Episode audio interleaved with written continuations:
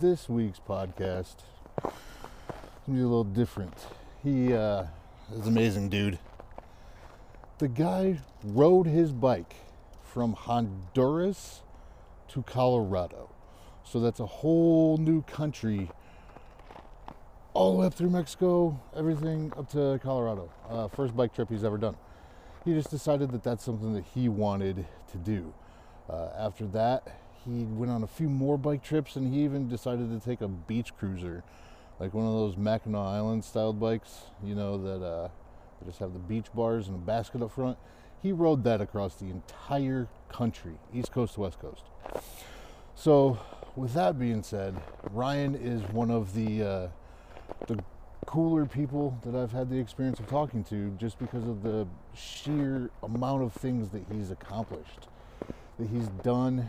Uh, he has a new book coming out, and so the book is going to talk about his excursion um, from Honduras to Colorado, the first one that he's ever done, and it's also there's my dog. Just going to the bathroom. But anyway, our talk went from how he grew up. Uh, he had an amazing family growing up, which is awesome. He decided that this is the life that he wanted to do for himself, and so this is the life that he's created for himself. He's now 100% full time uh, influencer, I guess you could say. Um, not so much an influencer as like a YouTuber. Um, so he's got his YouTube channel that I will post the link below. Everybody should definitely go check it out. His videos are top notch. It's not like he's just out there with an iPhone, even though iPhones are amazing for video now. He's doing some really high quality stuff. Um, he has some instructionals and he also brings a lot of himself into it. And so this is kind of just the behind the scenes of his life. You get a chance to kind of see who he is as a person uh, what makes him tick, and that should be about it. So hopefully you enjoy my new friend Ryan Van Duzer, and you check out his book, and you check out his YouTube channel online. So thanks for everything, guys. Hope you enjoy it. Finn, one more time. I don't know what he's sniffing, but either way, that's going to be it for me today, guys. Hope you enjoy it and uh, have fun.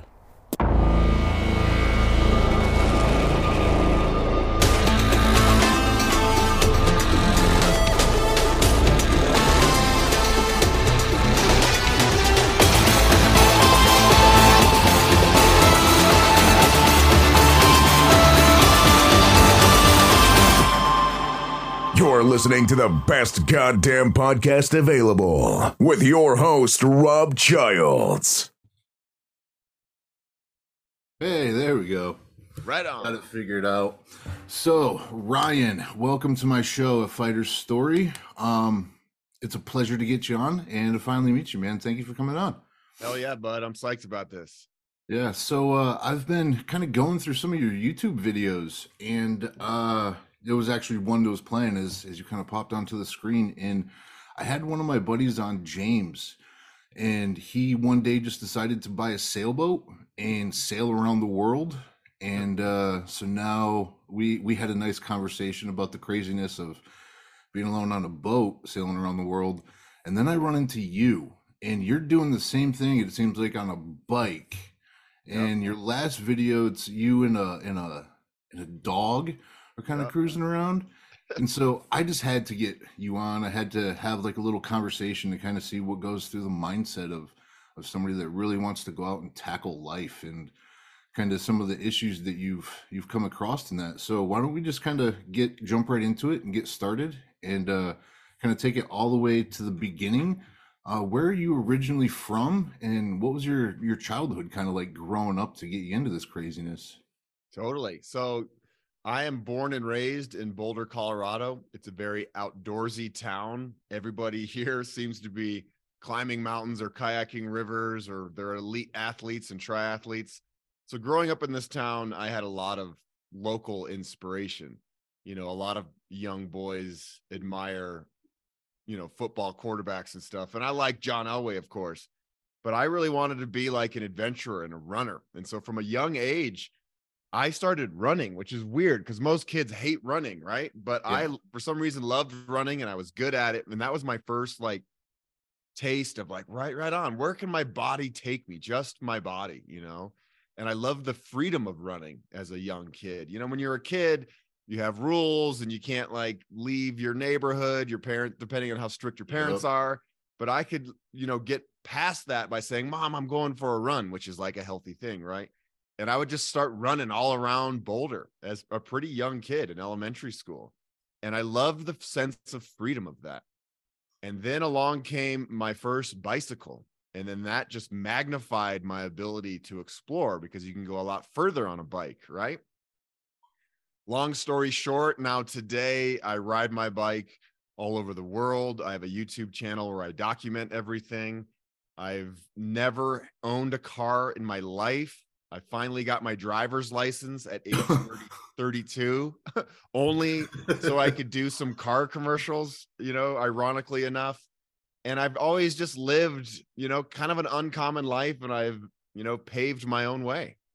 Yeah, wait. So you you just got your license? Yeah. That Yeah, is man. insane. I did not know that. Yeah, Oh, it's man. interesting. Yeah. And I ride my bike everywhere I go. I go grocery shopping on my bike.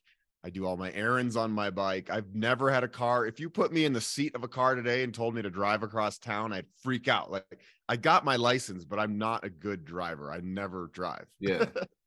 so I wanted to talk to you about your bike. Um because I've so I've watched some other people on YouTube and it seems like they're very uh gear oriented. You know, it, Mhm. it's all about like what they're riding, how much compression's in their front end, what their air pressure's at, you know, like getting the new frame. And it seems like everything's really centered around the bike.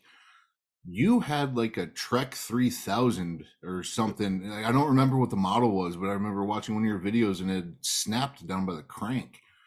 And then you went through this whole story that that bike had been around the world and it wasn't even no offense but it wasn't like this amazing bike you know it, it was just a, a bike Yep. how do you get through all these adventures on just with simple that thing? bike? what yeah You know, I, you know, growing up in Boulder, raised by a single mom, she had four kids. We didn't have a lot of extra money. So I, you know, I didn't have money to buy expensive toys like a lot of my friends. And so I started mowing lawns at a young age to make my own money. And I'll never forget buying my first bicycle, which happened to be a Trek. And it felt so good to earn that myself, knowing that I had worked for it. Fast forward many years i'm a peace corps volunteer in honduras for two years and I, I met an american aid worker at a bar and i was asking him where i could buy like a good quality bike and he's like yeah you're not going to be able to find a whole lot here but i happen to have an, a trek 8000 that i will sell you for $500 and ironically enough that is the same model of bike that i bought when i was like 15 years old with my lawn mowing money so it's it's kind of a funny story how it all came back to me. So I bought this guy's bike, this Trek 8000, which is just an $800 bike, like a pretty simple bicycle. Mhm. And I rode that bike all over Honduras when I worked in Honduras, going to schools and working with kids. And then when I finished my service in Honduras, I decided the best way to get home would be on the seat of a bicycle. So I traded in my plane ticket that the Peace Corps was going to purchase for me to send me home. I traded that in, used the money to help buy the bike and some other gear, and I rode my bicycle from Honduras all the way back to Boulder, Colorado, about 4,000 miles. Oh And that's God. what started my life of adventure and just loving the open road and meeting people and camping in beautiful locations and riding through storms and whatever else. Like it's hard, you know, don't get me wrong. These kind of adventures can be very difficult and scary, but I love the sense of freedom and adventure. So up at that point, when you're in Honduras and you buy the Trek, what's the longest ride that you you've been on? Is it just like daily rides or Yeah, good, good, good question, man. I'd never done anything like this before. Yeah, I've I've done daily rides. I think I had done one overnighter at one point where I rode my bike, spent the night in the woods, and came back home. So this was con- entirely new to me to get on the bike and head out for 4,000 miles. And I was 25 years old at the time. and I had, you know, it was just I was young and dumb or whatever you want to call it, and, and excited to see the world. Yeah, no, I so I've heard that expression about a million times, you know, and it's like get that stuff out of you while you're young and you know all of that. And I've now that I'm in my 30s, I feel like I wish I still had that. You Mm. know, and there's there's still a lot of things that I do that like I try to still act like a 9-year-old, you know, and try to go after the things that make that make me happy, but what is it that actually pushed you to to follow, you know, that what the 9-year-old kid in you wanted to do? Because a lot of I've people always don't do it. A lot of people don't even pull the trigger and go to the Peace Corps. You know, Yeah, do you know, I think fear is is something that we all deal with. Fear of taking a new job or jumping into a relationship or traveling into the unknown. It's scary. You know, we're we live these lives in the United States that are very comfortable and, you know, we can call, we can get on our phone and order food and food comes to your door in 10 minutes. Like life is very easy here. And I can see why people would think, wow, riding your bike into the middle of nowhere through Mexico seems crazy. Why would you ever do that? It's so scary. Haven't you watched the news? Mexico's dangerous. And, you know, I've just never subscribed to that point of view, luckily. I'd been living in Honduras for two years. I spoke Spanish. I still speak Spanish. And I really wanted just to go explore. And so, luckily, fear has never prevented me from doing these types of adventures. And the more I do it, the more confidence I gain. And so I go to schools a lot and talk to kids about my adventures and show them that, you know, you don't have to do the typical nine to five job that society tells you that's that's the only way, right? There are other avenues to making a living on this planet. And it is scary and it's you're unsure about a lot of things and you got to find your own health insurance, whatever, all these details. But it, when when it comes down to it, once you like take the step then you start gaining more confidence and you're like okay i can do this and i have all the abilities to do this and i believe in myself and then you take the next step and it might be hard or scary but then you gain a little bit more confidence and so you're like okay i can do a little bit more and that's just how my life has always been. I just take that next step forward whereas a lot of people look from the outside looking in at my life are like you're crazy. People call me crazy all the time. I don't think i'm crazy at all my life Yeah. is pretty calculated and i'm i'm careful when i'm out there on the open road um, and I, but i do trust humans. I believe in the goodness of humans out there. There are some bad people here and there but i believe that 99.9% of humans are good people and i've met so many wonderful humans all over this planet who have helped me who have brought me into their homes who have fed me meals who have let me camp in their backyards or or whatever Do you feel like the international travel has been able to give you that that that lens to see people through? Because I know in our country, it's like more than half of the citizens don't even have a passport. You know, Yeah. and so you're going out and seeing things that most people only see through National Geographic. Yep. Do you feel like that's given you the the ability to see life through that lens, or have you kind of always been like that? I haven't always been like that. You know, growing up in Boulder, I didn't grow up traveling. We didn't really have the money to go on family vacations. So I would watch Discovery Channel and National Mhm. Geographic and dream about someday being being able to go to these far off places.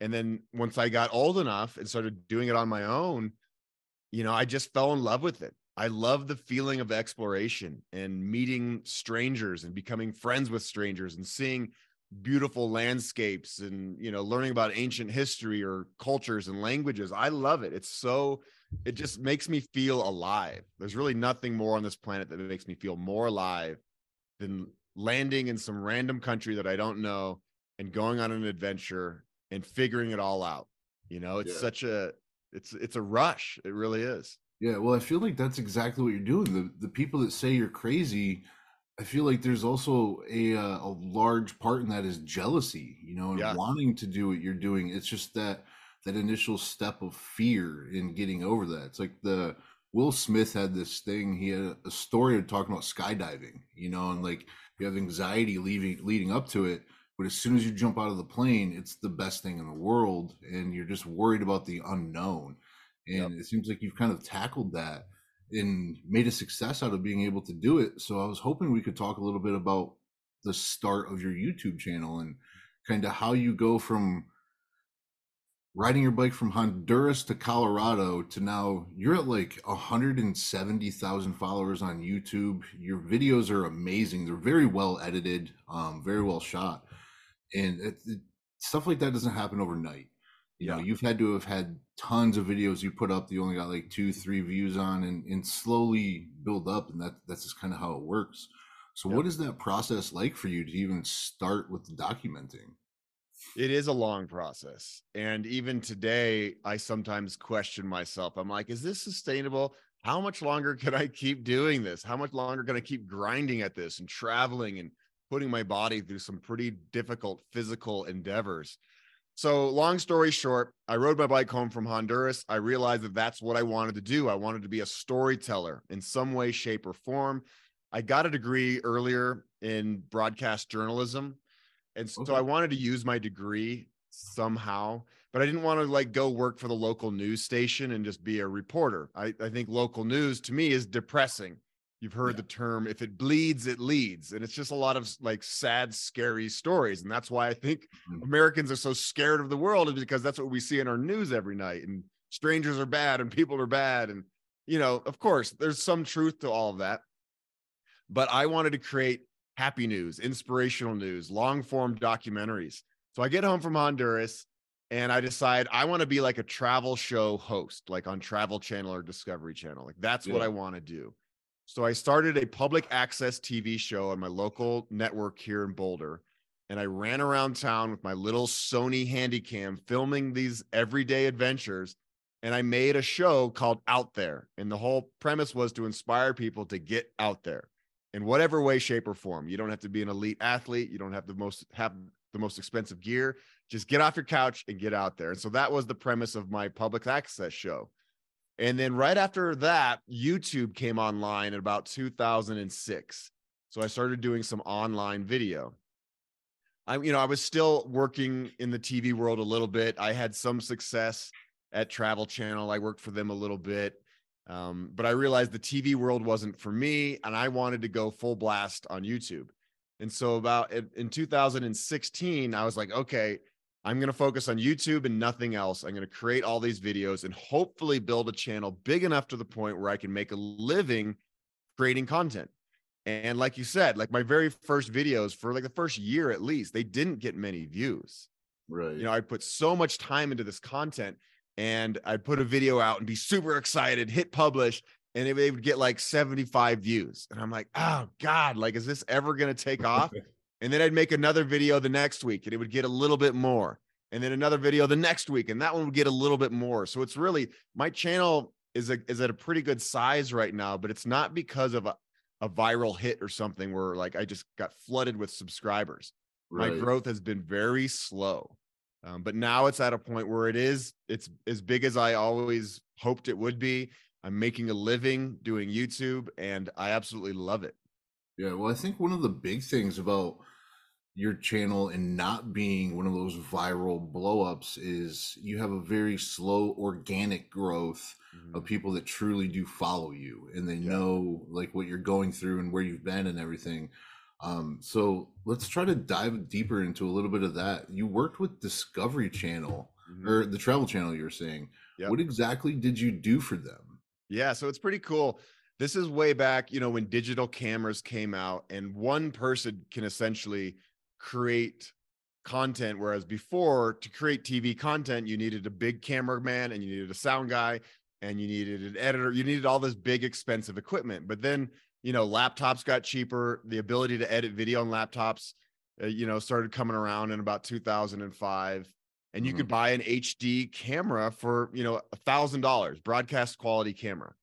So at this point, travel channels like, sweet, we can save a lot of money by hiring these one man bands essentially, and we can send them out and they can shoot and film and edit and create these stories a- lot cheaper than an entire TV crew could. So that's what I started doing as I I would get assignments from the travel channel to create content for travelchannel.com and I went all over the United States filming you know, typical travel channel type content. Like if you're in San Antonio, come to this restaurant. They have the best Tex Mex. And while you're in San Antonio, come on over to the rodeo. So like simple stuff like that. So they essentially outsourced a YouTuber Yeah, exactly. TV shows for them. Yeah, and this was like before YouTube was a really big deal. But Yeah. online video was was becoming a thing and I think a lot of businesses were like, "Oh, we need to have online video. This is the wave of the future. People are consuming a lot of online video now." So all of the networks, all the newspapers started creating video. And so luckily I was right at the beginning of all that. So I worked for Travel Channel, did, you know, I did a, a beer show where I went to all the coolest microbreweries in the United States. And I did a wine show going to wineries in California. So it was it was pretty neat where I could just be like a one-man band and and create this content and, and in a way live out my dream of being a TV host. That's amazing, man. It's Yeah. yeah, that's a cool I don't know, like it's just a cool transformation of how the show's kind of like taking its place. Yep. Now you're you just posted another video, I think like three days ago or something like that. So Yeah. what was your last trip that you you had went on? Yeah. So now I'm all YouTube. Like I don't focus on anything else but my own channel. I used to take outside jobs to fill in the holes because YouTube didn't make enough money, but now it does. So now I just focus on my own content and whatever adventures that I personally want to go on. So You I was down in with you or it's no, all it's just you? me. Yeah, it's just me. Still just me. So, you know, when you watch my videos, you see drone shots and you see all these other shots. It's all me doing that. Um, so I was down in Oaxaca, Mexico, which is southern Mexico. I went down there to ride with my friend John and his dog Mira, who is an amazing dog. And we did, you know, uh, a 10 day ride through the mountains down there in southern Mexico. It was beautiful. I love riding in Mexico. I love Mexico. I still speak Spanish. I love the people and the culture. So anytime I have a chance to get to Mexico, I take it. And uh, now with my YouTube channel, you know, I make enough money, I can go do whatever I want. Whereas before, I wasn't making a lot of money on YouTube. I would have to pitch these ideas to potential sponsors saying, Hey, I want to ride my bike across Cuba. Would you be into sponsoring this? And I'll highlight your brand or whatever it is. And it was always a process to get money to go do these adventures. Mhm. Now I'm at the point where I have enough monthly income from YouTube where I can go do whatever I want, which is amazing. And I love the freedom of it. So how do you decide where you go? Because you just got back from Oaxaca, and it like throughout your videos, it seems like you've hit some pretty big corners. You know, like you've gotten some pretty big places. How do you decide where to go next, and where are you going next? You know, I just I have a long list. You know, the world's a big place, and I have a long list of places I've always wanted to visit. And sometimes, you know, I'll I'll be talking to a friend just casually, and they're like, "Hey, we sh- we should go do this," and I'll be like, "Okay, let's do it." So a lot of my trips are spur of the moment. You know, people always ask me, "Oh, it's 2023. What are you going to do this year?" I'm like, "I don't really know. Like, I'm going to Mexico to start off the year, but after that, I don't know. I'll figure it out." Yeah. So uh, the adventures kind of come as they come. That being said, I am planning on riding my bike the length of Sweden this summer from the Arctic Circle all the way down to southern Sweden. I was an exchange student in Sweden in 1998, so I have a special connection to Sweden. I love that country. It looks like I might be able to go to Africa at some point this uh, spring, and you know I'll fill in fill in the the blanks with a lot of other adventures. And uh, sometimes you know I listen to the audience. The audience might have an audio an idea of a cool place, and they'll send me an email or a comment on YouTube, and I'll look it up. and be like, you know, that's a good idea. Maybe I'll go do that. Yeah, no, it sounds like you've you've created this amazing life and and uh so I've I have not traveled as much as you have by far, but when I do travel, I feel like that's when I really get to see humanity, you know, Yeah. staying in like I live in uh, Ann Arbor in Michigan right now. And so Ann Arbor is like a very closed off section of of people and so it's like you get that type of of personality, you know, within the cities. And so, really, traveling, I feel like, is what's expanded my ability to communicate with people differently.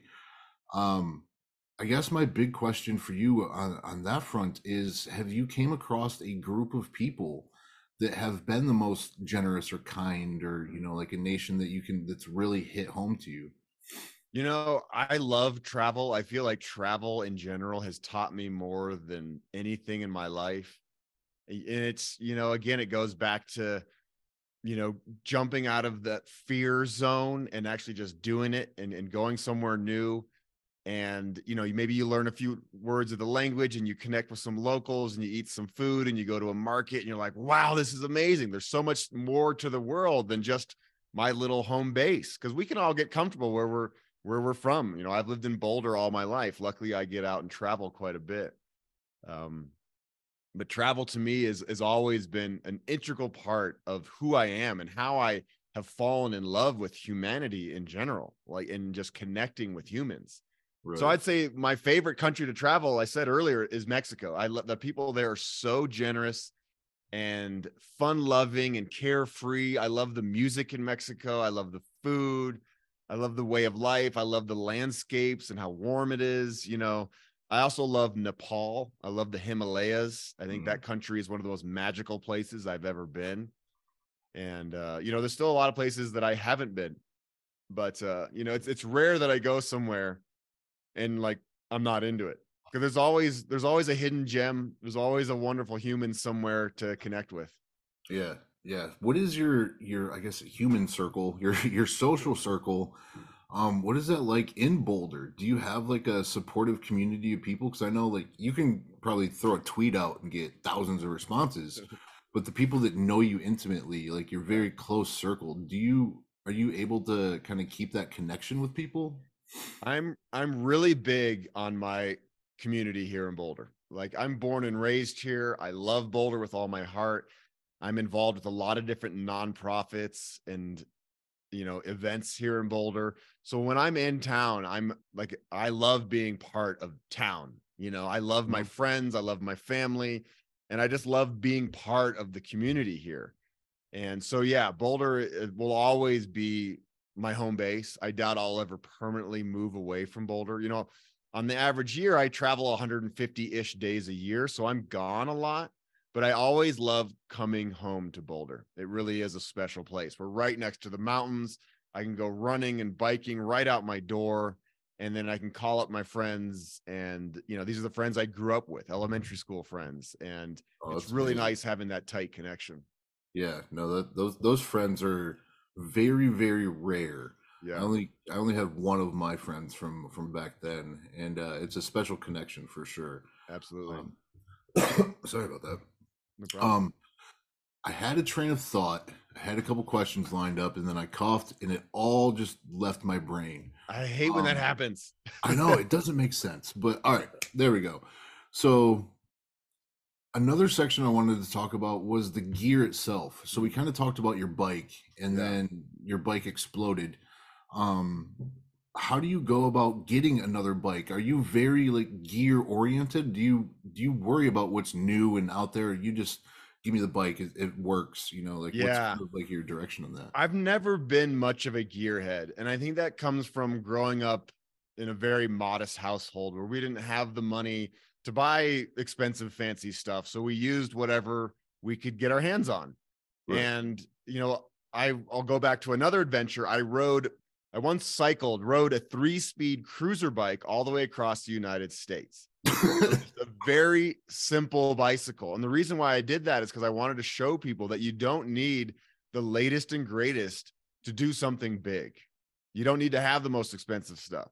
I And worked so on I rode this- I worked on Uh, Mackinac Island for one summer, and that's what we had were those cruiser bikes. Yeah, and I hated driving or riding the eight miles around the the island. I can't imagine driving across the country on one of those things. Yeah. 3,000 miles on a cruiser bike. Um, it's definitely slower than a normal bike, but it's still, it worked, you know? And so now I work closely with a bicycle company in New York City called Priority Bikes. And I've actually designed my dream bike with these people during the Oh. pandemic. They're like, let's make the bike you've always wanted. So right now I ride a bike that's uh, it's a pretty solid bike for sure. It's a $3500 bike, which sounds like a ton of money, but really that's like lower mid range as far as like expensive bikes go. Bikes can be up to $10,000 now Oh, easily, yeah. you know and so i have this bike that's my signature bike i love it it's low maintenance it's strong it's tough but definitely it doesn't have the, the best components by any means you know I, I really wanted to make this bike that's solid but i also wanted it to be affordable to a degree Right. affordable right um and so that's the bike that I ride right now, and I love it. But no, as far as gear, and I'm not on all the the latest blogs reading about the new tents and all the new stuff. Like what I have works fine, and I'm at a point now where my channel's pretty big, and sometimes companies reach out and say, "Hey, we'd love to give you this new bike rack or whatever, and Right. we'd love to hear a review about it on your channel." So companies will give me stuff now, but really, I don't. I'm I don't have like the the coolest gear by any means. What about your video equipment? Because all of your all your videos look amazing, you know, and Yeah. like they're and the editing on them, it you've definitely gotten your own style of editing, and Yeah. that just kind of comes throughout time. Um, but everything looks amazing. What exactly are you using? I appreciate that. I put a lot of work into making my videos good quality. I mean, I really do. And so again, the cameras that I use aren't like super expensive cameras. I have a Sony, a thousand dollar Sony camera called the RX100, and that's the Mm. camera I use for like interviews because the audio's better. I have Right. a GoPro. GoPros are 500 bucks. It's not that expensive. And then I also have a drone, like a $1,200 drone. What so it's are you using? amazing. Excuse me. What drone are you using? I have the DJI Mavic Mini 3. oh, okay. I have the the Mini Two. Those are Okay, amazing yeah. So the 3 is just a little bit different. Yep. Um, but again, you know, I you can create really good quality content without having the best gear. And another reason why I have the gear that I do is because it's small and lightweight. You know, when you're traveling by bike, you don't want to be too heavy. Of course, I could have bigger, nicer cameras, but then I have to carry these bigger, nicer cameras, right? And so my my gear package is is pretty small, and I do that specifically so you know I have room to pack all my other food and water and tent and gear and stuff. Mhm. Yeah, I was actually going to ask you about that, and then get you out of here in just a few minutes. But what, how much weight are you carrying with you on these trips on average? I know it will fluctuate, but I would say average about 70 pounds. Uh, Everything together weighs probably 70 pounds. Um, but it depends. There's sometimes I do desert rides where I don't have water access for three or four days at a time, and then I'll carry eight liters of water or something, and that adds up real quick.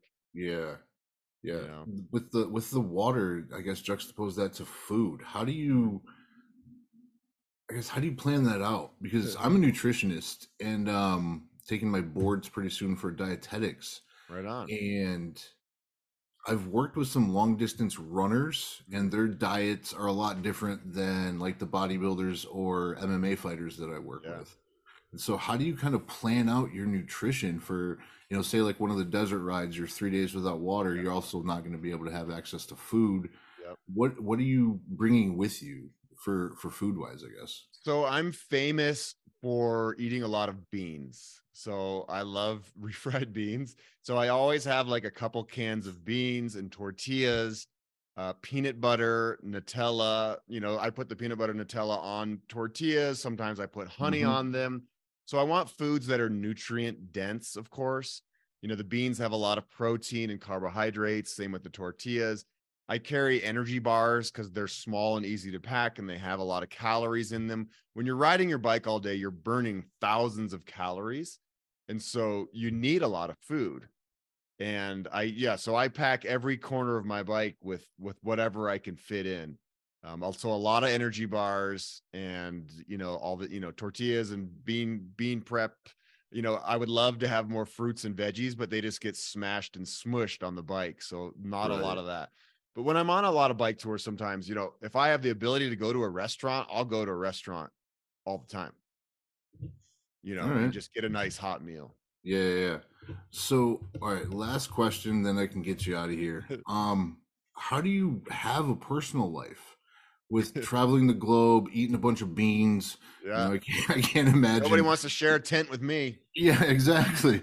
So, how do you kind of keep that social life and, and dating and, and you know family and all that stuff? Is like, what does that kind of look like for you? That's a great question. And you know, and a lot of people don't realize the consequences of a lifestyle like mine. And there are Mhm. consequences. Like it's amazing. I get to live the Indiana Jones lifestyle and travel and go on adventures, but it's also very hard to maintain a relationship because you're not home very often. So, you know, I've had a bunch of about 1 year relationships with amazing women, but they don't go much further than a year. because they're like, man, I sure would love to see you more. And I've kind of chosen this adventure life where I'm gone a lot. And my career depends on me being gone and creating this content. You know, I do have a very strong community in Boulder of friends. And so, like, on that um, side of things, like, I have very, very close lifelong friends. Um, but you know the love part of things has been difficult i do have a girlfriend right now which is very exciting and things are looking great but uh, you know we'll see we'll see moving forward like how much longer i can do what i do you know and last yeah. year i was even thinking about it i was like how much longer do i want to keep on traveling at the rate that i'm traveling when i was you know 25 years old it was awesome to always be gone and traveling and in adventures but now i'm 44 years old and i'm like man like maybe it sounds kind of nice to just to be home more often and to be able to really you know develop some some deep relationships. Yeah that was that was actually going to be my last one not as we keep talking um do you have a plan? Like do you have an exit strategy or you know like a next chapter next book you know like what's what's kind of on the horizon for you as as you are you know this is mm-hmm. all I've ever done really for the last 15 years. And so this is what I do as far as the future goes. I don't know. You know, I think I could do more motivational speaking where I could do one talk maybe a month and I could cut down on my travel. I did just write a book. And so maybe I can get into more of that kind of stuff where I don't have to constantly be traveling to be creating this content on my channel. Yeah, um, I completely had forgotten about the book. How did that come about? I, I definitely wanted to bring that up. Yeah. How did the book come about? And yeah, kind of. Yeah. So the book is that. about my very first adventure from Honduras to Boulder and how it essentially led to a life of adventure storytelling. And you know, I wrote very detailed journals while while I was on this adventure way back in 2005, and I finally put it all together during the pandemic and just released it this past December. And I'm really proud of it. It's what I always wanted it to be. It's true to my story and my experience. And I think it's should be inspirational for people who read it and who aren't even into maybe bike adventures, but just to like following your dreams and doing crazy stuff and really sticking your head out there and and figuring it out and following your heart. Yeah, yeah, and who knows? Maybe that is the next chapter. Is, yeah. is another book or something like that. Yep. Um, so with your book, where can everybody find it at? So duzerbook.com is where you can buy it. It's that's where it's uh, it's the only place where it's available. And you know, I printed it here in Boulder as eco-friendly as possible. That was it was really important to me to do that. And that's where my book can be bought. Yeah, duzerbook.com. All right. Thank you for that. And where can we find you online as we're kind of winding down and kind of be able to have everybody be able to connect with you. Yeah, so my YouTube channel is where I put all my heart and my soul. That's what I care most about. So my YouTube channel is Duzer TV, D U Z E R TV.